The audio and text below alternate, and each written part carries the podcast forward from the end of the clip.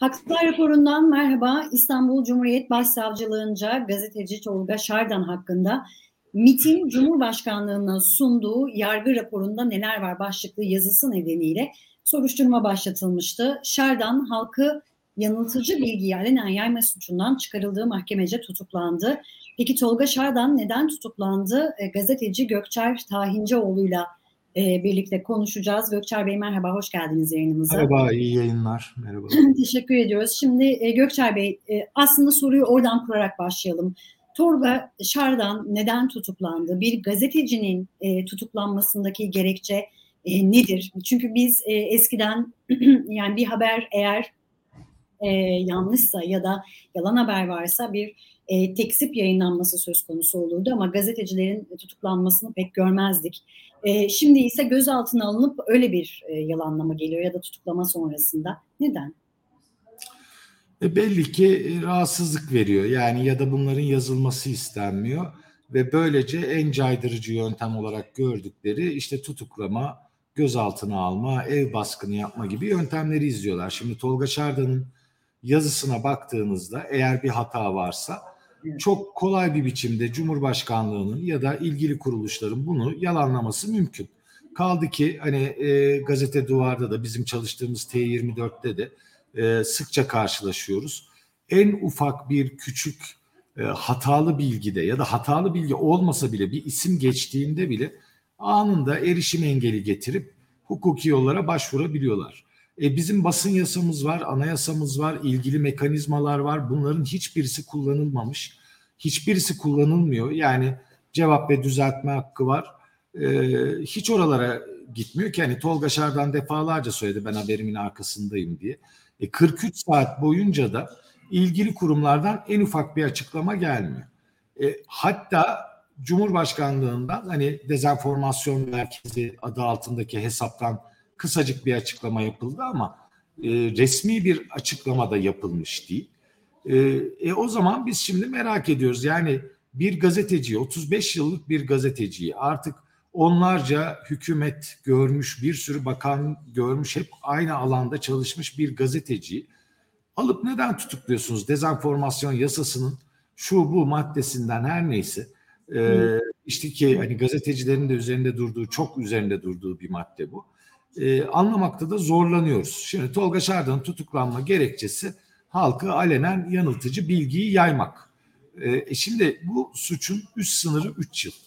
Hadi basın yayın yoluyla işlendi 4,5 yıl. E, üst sınırdan ceza vermenizi gerektirecek bir şey yok. Alt sınırı suçun 1 yıl. Sadece 1 yıl.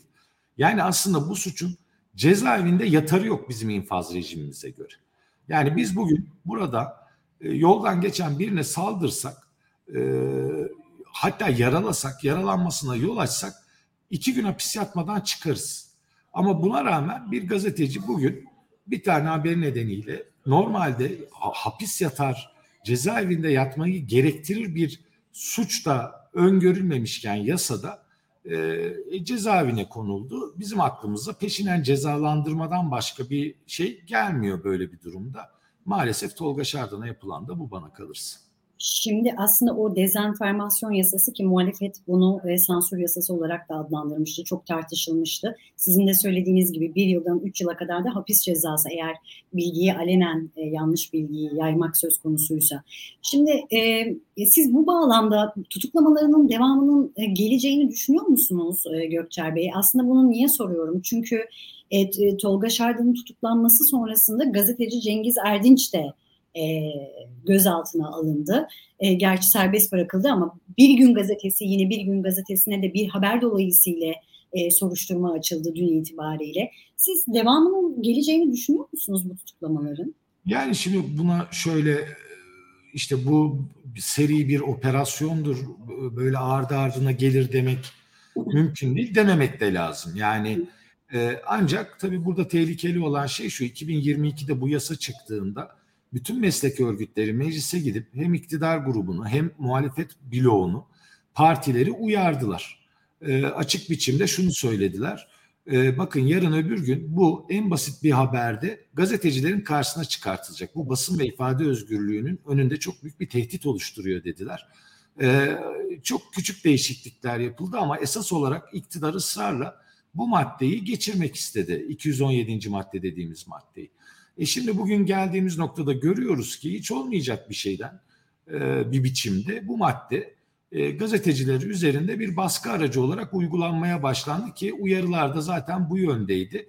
E yani yargının bu maddeyi bu şekilde uyguladığı, bu pratiği devam ettirdiği sürece maalesef biz böyle tablolarla karşılaşırız. Üstelik de hani böyle tutuklanmayı gerektirmeyen bir şekilde bir ortamda e, bile bu madde böyle uygulanıyorsa maalesef gazeteciler için yeni bir tehdit alanı oluşturulmuş demektir. Evet. Şimdi tam o noktada şunu da sormak isterim. Bir sorun daha olsun fazla vaktinizi almak istemiyorum. CHP e, dezenformasyon yasasının içerisindeki 29. maddenin iptali için Anayasa Mahkemesi'ne başvurmuştu. E, hatırlayacak olursak o maddeyi de yanıltıcı, e, halkı yanıltıcı bilgiyi alenen yayma suçu. Az önce de konuştuk zaten. E, ve muhalefetin sansür yasası olarak adlandırdığı bu yasanın iptali ve yürürlüğün e, yürürlüğünün durdurulması istemi 8 Kasım'da görüşme kararı aldı AYM. Ne çıkar sizce bu görüşmeden? E, bir kere şunu belirtmek lazım. Bu geç kalınmış bir e, gündem Anayasa Mahkemesi açısından. Yani 2022'de bu yasa çıkar çıkmaz CHP grubu başvuruda bulundu Anayasa Mahkemesi'ne. Gazeteciler onlarca kez meslek örgütleri çağrı yaptı Anayasa Mahkemesi'ne bu konuyu görüşmeleri, görüşmesi için. Bizim için hayati önemliydi. Zira hani biz bu günleri daha o günden görmüştük bütün gazetecilik e, meslek örgütleriyle birlikte. E, yani ne çıkar? Normal koşullarda bunun uygulama pratiğine, uygulama alanına, yasanın genel mantığına bakarak biz iptalinin gerektiğini düşünüyoruz. Ama Anayasa Mahkemesi bu yönde bir hüküm kurar mı, e, bunu yapar mı bilmiyoruz. Umarız özgürlük alanını genişletecek bir yorum yapar. Peki. Gökçer Bey çok teşekkür ediyorum yayınımıza katıldığınız için e, Tolga Şardan'ın MIT yazısı nedeniyle tutuklanmasına ilişkin detayları gazeteci Gökçay Tahincioğlu ile konuştuk. Görüşmek dileğiyle. Sağ olun.